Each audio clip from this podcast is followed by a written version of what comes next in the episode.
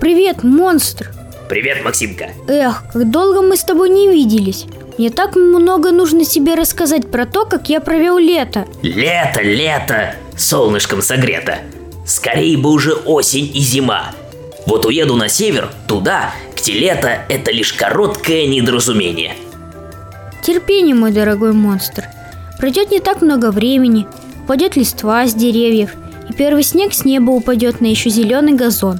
Зашумит в батареях вода, и в теплой детской мы построим с тобой палатку из простыней, и долгими зимними вечерами будешь рассказывать мне свои истории про оливку. Вот-вот, это мой кот напоминает про Арчи. И этот монстр тут как тут. Вон наел бока за лето на югах.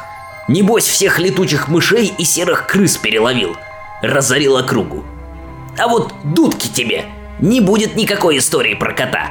Хе-хе, ведь кота больше нету. Да-да, я помню. Главный страж превратил его в человека. Зимние каникулы были позади, и Оливка вернулась в школу волшебства, где помогала новичку, своему другу Ираклию, постигать тайны волшебных наук.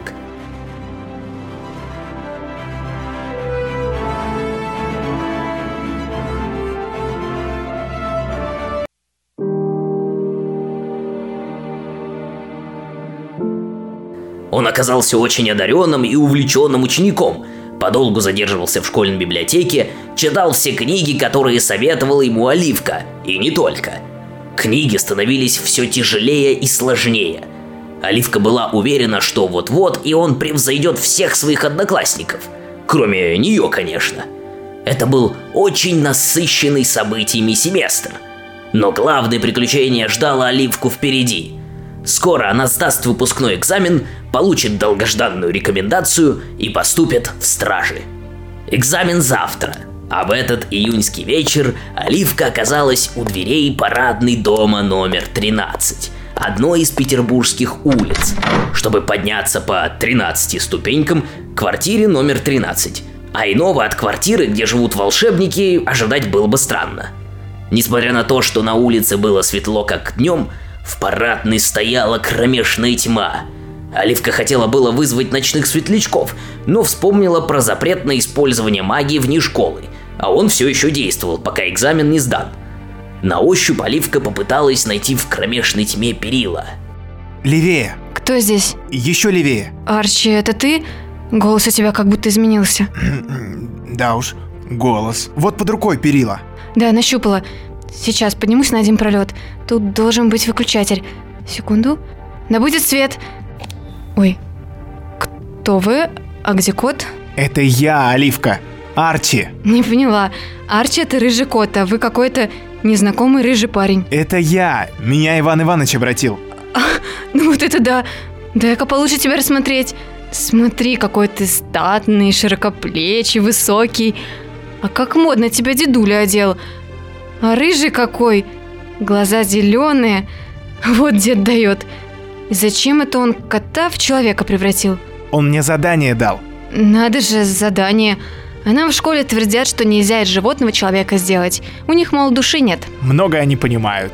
Ладно, проходи в квартиру, подробно все расскажешь. Оливка достала из-под половичка ключ, провернула в замочной скважине и дернула дверь на себя – Настроение Арчи тут же улучшилось. Из дверного проема повеяло домашним уютом. Прихожая зазывала в квартиру мягким теплым светом. Из кухни доносился запах свежеиспеченных булочек с корицей и ароматом кофе с молоком.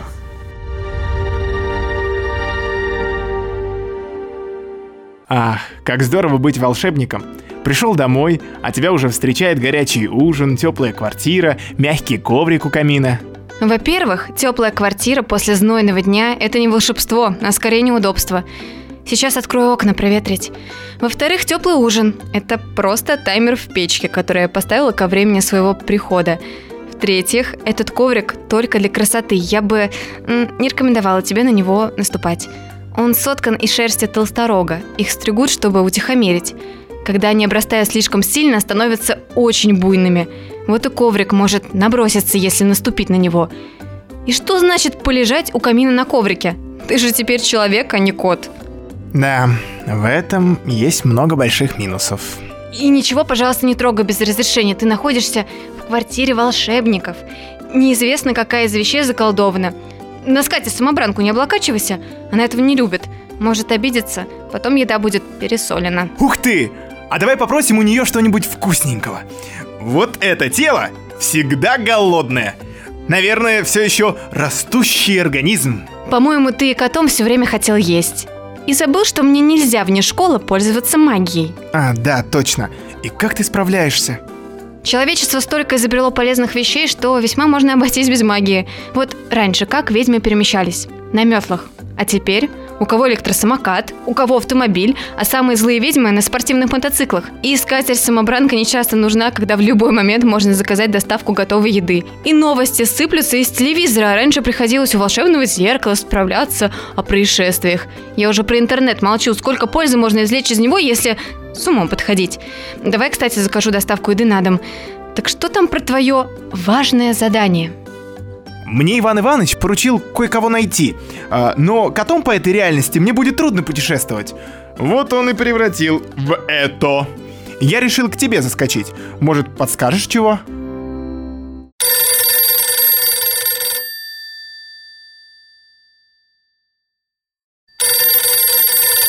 Снимешь трубку? Ох, Арчи, в этом доме, когда звонит телефон, значит, где-то что-то случилось. Алло? Оливия Глин, Да. это Роза Эдмундовна, школьный секретарь. Звоню сказать, что выпускные экзамены откладываются на неопределенное время. Что значит откладываются? Как же так? В школе происшествие. Пропал ученик. Кто? Ираклий. Фамилия не указана. Как это случилось? Когда обнаружили? Уже ищут? Некогда мне рассказывать. Нужно еще 20 учеников обзвонить. Мымра. Вот я же говорила, Арчи, ничего хорошего от этого аппарата не жди.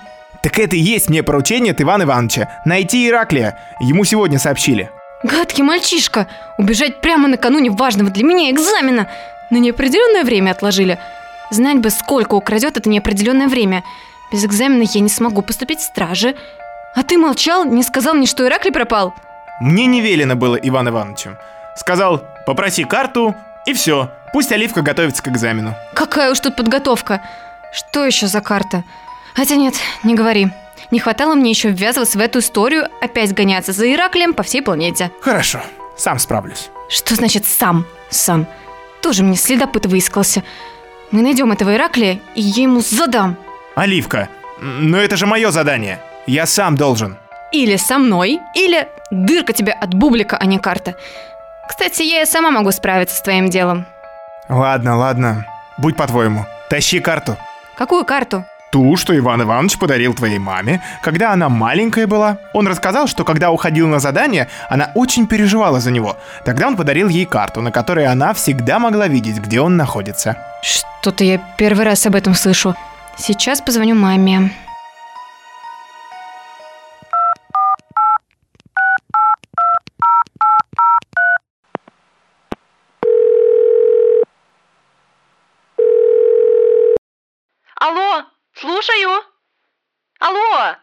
Говорите. Мам, привет, это я, Оливка. А, привет. Как я рада тебя слышать. Что там у вас происходит? Да тут папа на свою голову приручил звероящера. При таянии вечной мерзлоты вылез. Сначала хотел папу съесть, но ты знаешь, на него покушаться себе дороже. Папа его сначала усмирил, а потом приручил. Теперь звероящер от нас не отстает. Просит поиграть с ним. Забери этого зверя подальше. Ничего не слышно. Ой, вот наконец-то. Ты как, детка? Питаешься хорошо? В школе как? Нормально питаюсь и в школе порядок. Когда у вас выпускной? Мы с папой обязательно будем. Ага, знаю вас. Будете, если только очередная напасть не случится.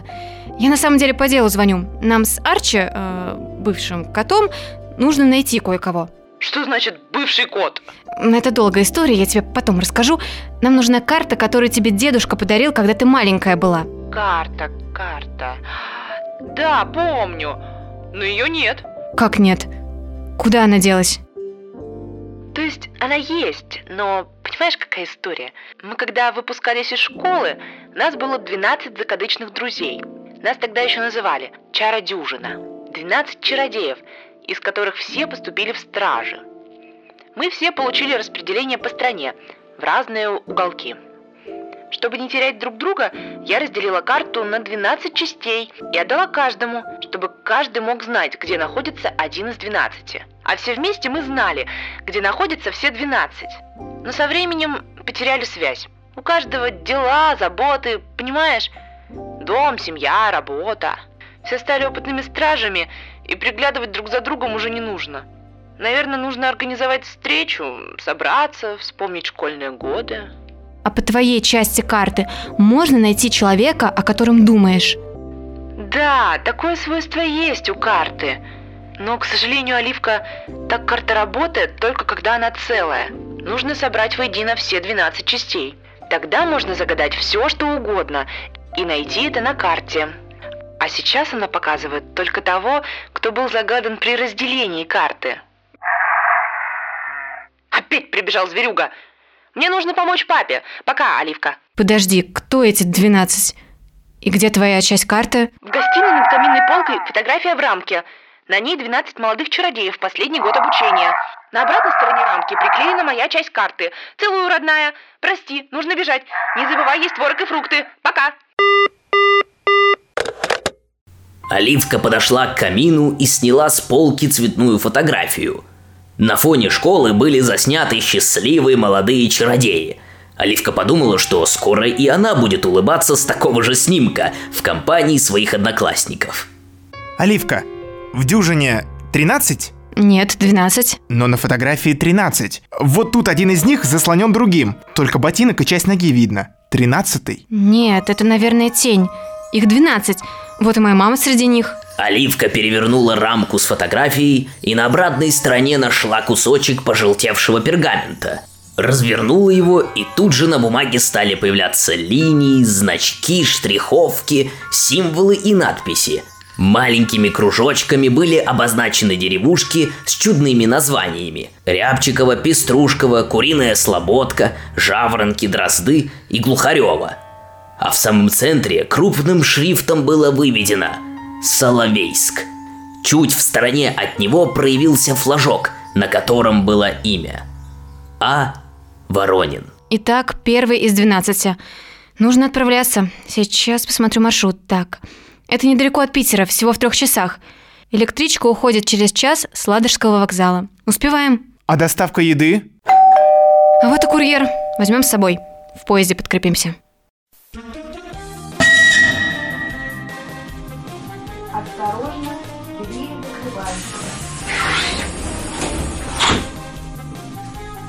Полупустая электричка несла Оливку и Арчи куда-то вглубь лесных чащ, озер и болот. Поезд проносился мимо полустанков и переездов, провожавших вагоны с немногочисленными пассажирами веселой трелью звонков. А тебе что-нибудь известно об этом о Воронине? Сейчас посмотрим в сети. А про чародеев и колдунов тут тоже есть? Чего тут только нет. Только нужно знать, как искать и чему нельзя верить. Вот, справка. А. М. Воронин, доктор наук, крупный специалист в области древнерусской мифологии, специализируется на чудовищах и героях северных широт Евразийского континента. В настоящее время возглавляет лабораторию культурно-исторических, социальных и краеведческих исследований Севера. Ох, скучно как написано. Это всегда звучит скучно. А спросить, то такого расскажут, что дух захватывает. Электричка продолжала свой путь к заветной цели, останавливаясь на платформах. В окне мелькали таблички с названиями станций и платформ. Грозовое, Черные камни, Коварного, Северный залаз, 1001 километр.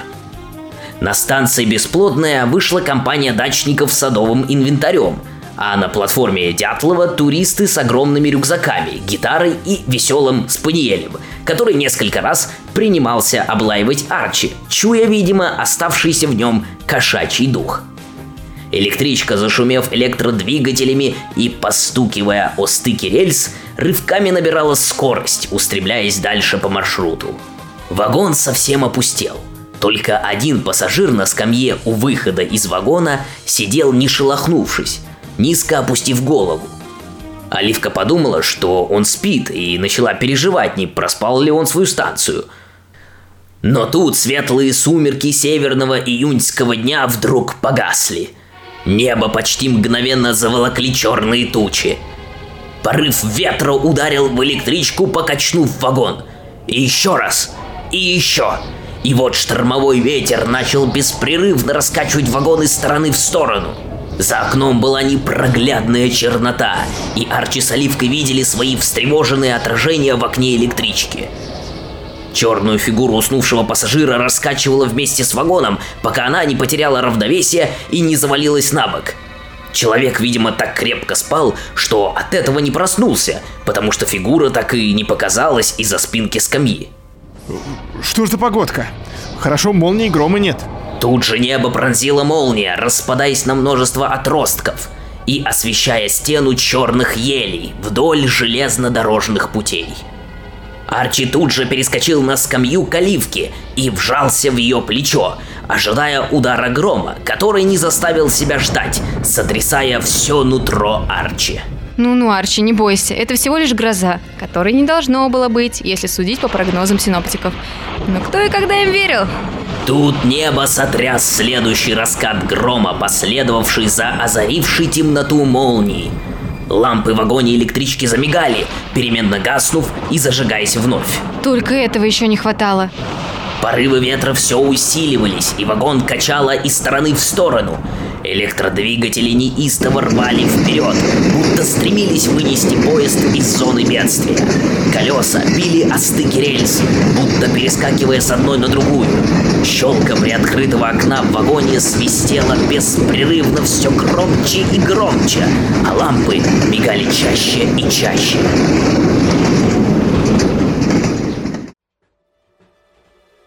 Вдруг будто кто-то сдернул рубильник. Все прекратилось одномоментно. Ветер стих, будто и не было ничего. Молнии перестали освещать местность, свет в вагоне погас. Салон погрузился в кромешную тьму. Только слабый свет белой ночи пробивался через черные тучи самую малость, освещая округу.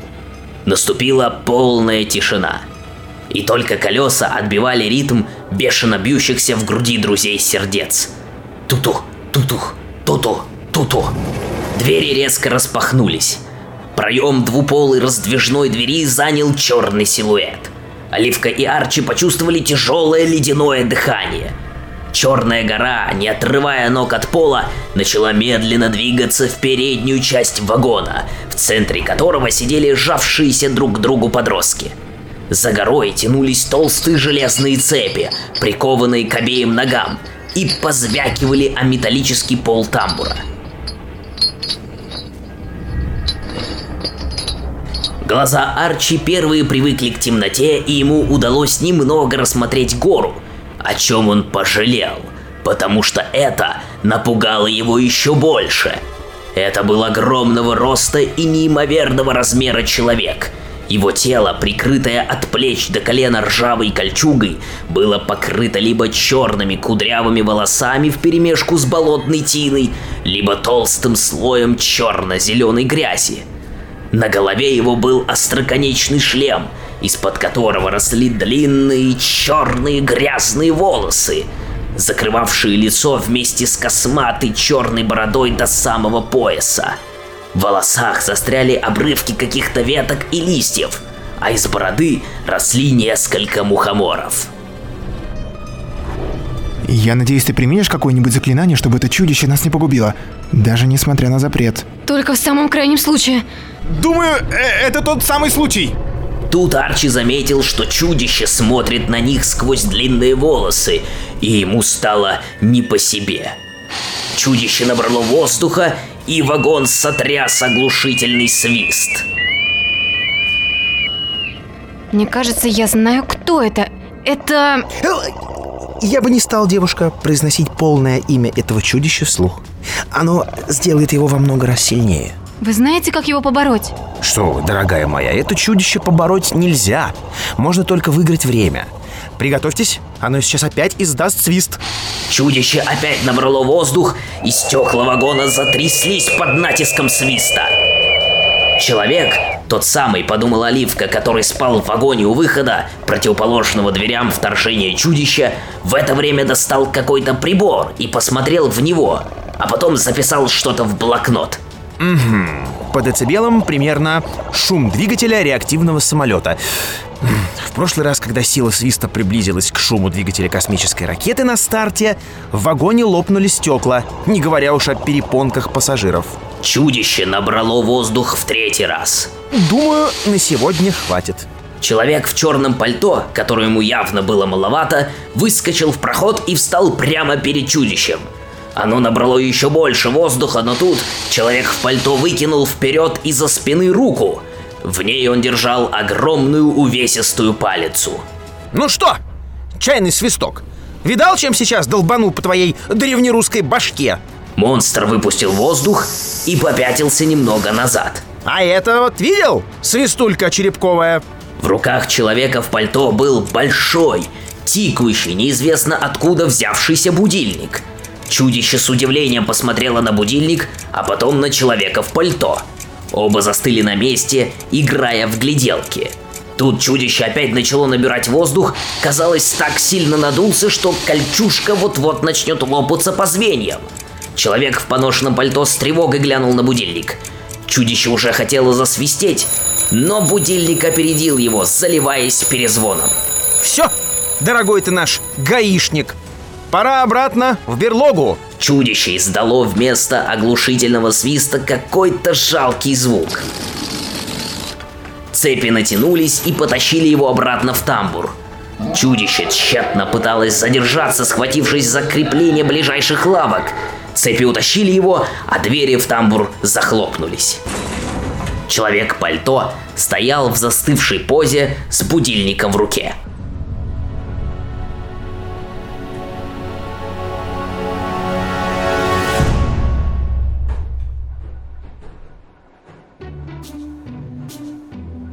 Спасибо вам большое.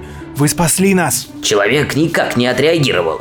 Все стоял, замерев. Товарищ, я говорю спасибо. Арчи подошел сзади и потянул человека за рукав. И тот резко развернулся. А! Ну ты даешь. Подкрался? Я звал. Ничего не слышу. Оливка, он оглох. Ой, забыл вынуть из ушей беруши. Ха, С этим свистуном приходится принимать меры, иначе бы давно оглох. Так вы не в первый раз его встречаете. Конечно, это мой старый знакомый. Э, Простите, я забыл представиться. Алексей Михайлович Воронов, руководитель лаборатории культурно-исторических, социальных и краеведческих исследований Севера. Сокращенно КИС-КИС. Что? Я говорю, лабораторию мы шутливо сокращаем. КИС-КИС. Что? Н- Ничего. Вы себя хорошо чувствуете, молодой человек? Товарищ Воронов, не обращайте внимания. Это у него из-за стресса. Не каждый день встретишь, сами знаете кого. На «С» начинается, на «Р» продолжается. Да-да, вы большая молодец, что не называете его имени. Мы в округе уже всех приучили, но время от времени нет-нет, да и забудется. Вот лет 10-15 тому назад один практикант во время полнолуния возьми брякни полное имя. Что тут началось? Ветер, молнии, ливень. У половины домов в городе крыши снес, три светофора уронил, телевизионную вышку согнул, провода порвал. Пришлось прибегнуть к крайним мерам и долбануть ему по голове десятипудовой палицей Ильи. Ильи Муромца? Да, его самого. Где же вы богатыря такого нашли? Да уж, не перевелись еще богатыри на Руси. Только не подумайте, что это я был богатырем. Здесь, в вагоне, я ему просто иллюзию палицы показал, чтобы время потянуть. А для чего нужно было это время? Понимаете, этот тот самый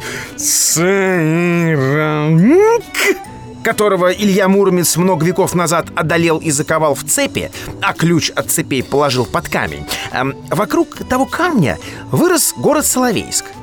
Теперь раз в шесть лет это привидение вылезает из своей берлоги и пытается попасть в город. Раньше пешком все норовил пробраться. А как электричку запустили, этот свистун в нее забирается. Но как только Илюшина цепь натягивается, чудище тут же обратно в берлогу затягивает. У меня будильник настроен как раз на этот момент времени. Звонит, когда электричка пересекает невидимый рубеж. В этот день разбойник очень агрессивный. Но в обычные дни он парень совсем смирный. Я к нему часто в берлогу пробираюсь, выманиваю его наружу. Мы с ним в небесные шашки играем. Это как? Я белые облака наколдую, а он свистом черные нагоняет. И играем на небе. Но часто это превращается в чапая. Начинает швырять свои облака в мои, уж больно не любит проигрывать. А что же вы его не отпустите? Может быть, он не будет тогда выходить из себя каждые шесть лет? Вы знаете, я тоже придерживаюсь такого же мнения, потому что давно его изучаю. Но пока не могу доказать. А без доказательств начальство не разрешит его отпустить. Мало ли что придет в голову призраку древнерусского великана-разбойника.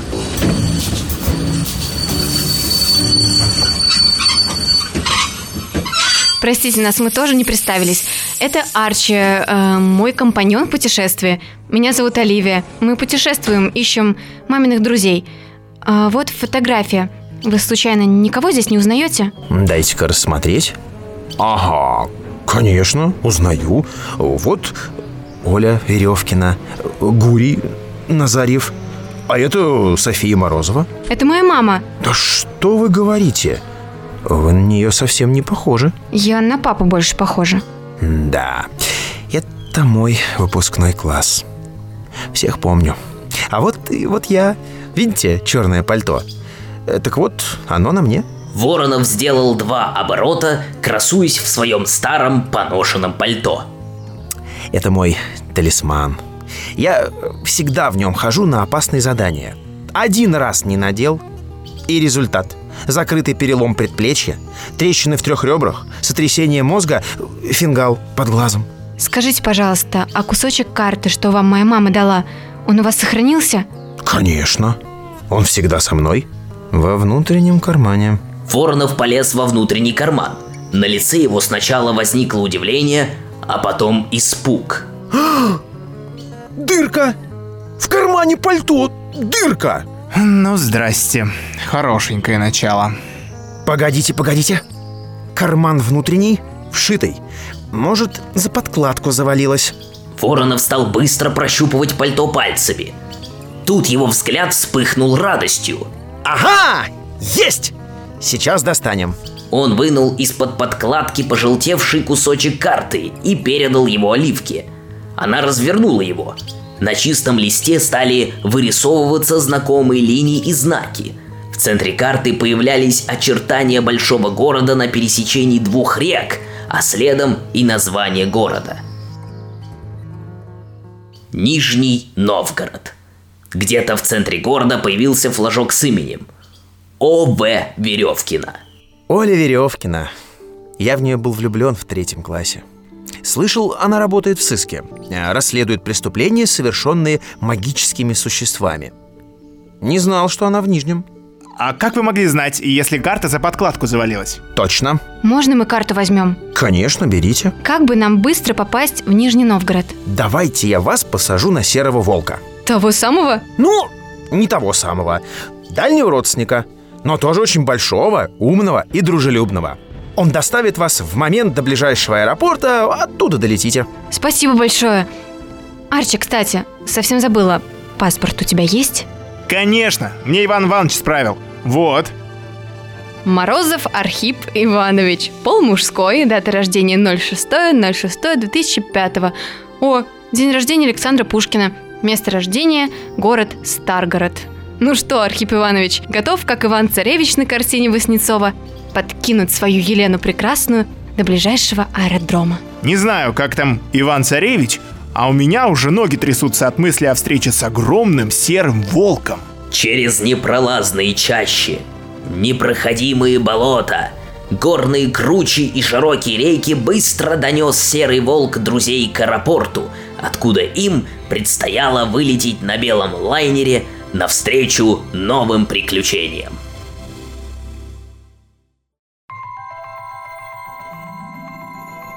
А на сегодня все. Представляю, как же трудно будет Оливке и Арчи отыскать разбросанных по стране чародеев-стражей, которые имеют дела с такими чудищами. Это было так, просто привидение. А вот в следующий раз я расскажу тебе, как Оливка и Арчи вместе со стражем расследовали таинственные исчезновения людей в парке развлечений. И вот это будет точно очень страшная история.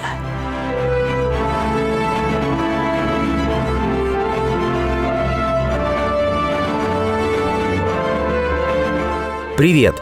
Меня зовут Михаил Тарабукин. Я актер, и в этом выпуске я озвучивал волшебного стража Алексея Воронова. В новом сезоне подкаст «Монстр под кроватью» продолжает поддерживать благотворительный фонд «Дом с маяком» и рассказывать истории его подопечных. Если вы впервые включили наш подкаст и еще не знакомы с работой «Дома с маяком», то скажу, что этот фонд помогает детям и молодым взрослым, которых нельзя вылечить, но которым можно подарить тепло и заботу. Главная цель работы фонда – сделать так, чтобы, несмотря на тяжелую болезнь ребенка, семьи смогли прожить очень счастливую жизнь вместе со своими детьми. И чтобы в конце жизни ни один ребенок не страдал от боли и не оказался один. Ксюше 4 года. Она очень жизнерадостная, любит плавать и танцевать, но без посторонней помощи заниматься любимыми делами она не может. Ксюша родилась в тяжелом состоянии, у нее была сильнейшая асфиксия. Она просто не дышала – стоял вопрос о том, будет ли ребенок жить, вспоминала мама Ксюши Татьяна. Головной мозг Ксюши сильно пострадал. Девочка не может ходить и сидеть, но ей удается немного держать голову. Говорить Ксюша тоже не может, она общается глазами. У Ксюши наружен глотательный рефлекс. И единственный способ для девочки получать полезные вещества – это питаться специальными смесями через гастростому, трубку в животе. Благодаря лечебному питанию Ксюша уже начала набирать вес – чтобы девочка продолжила расти и развиваться, ей необходим запас питания на год. Для этого нужно собрать 189 440 рублей.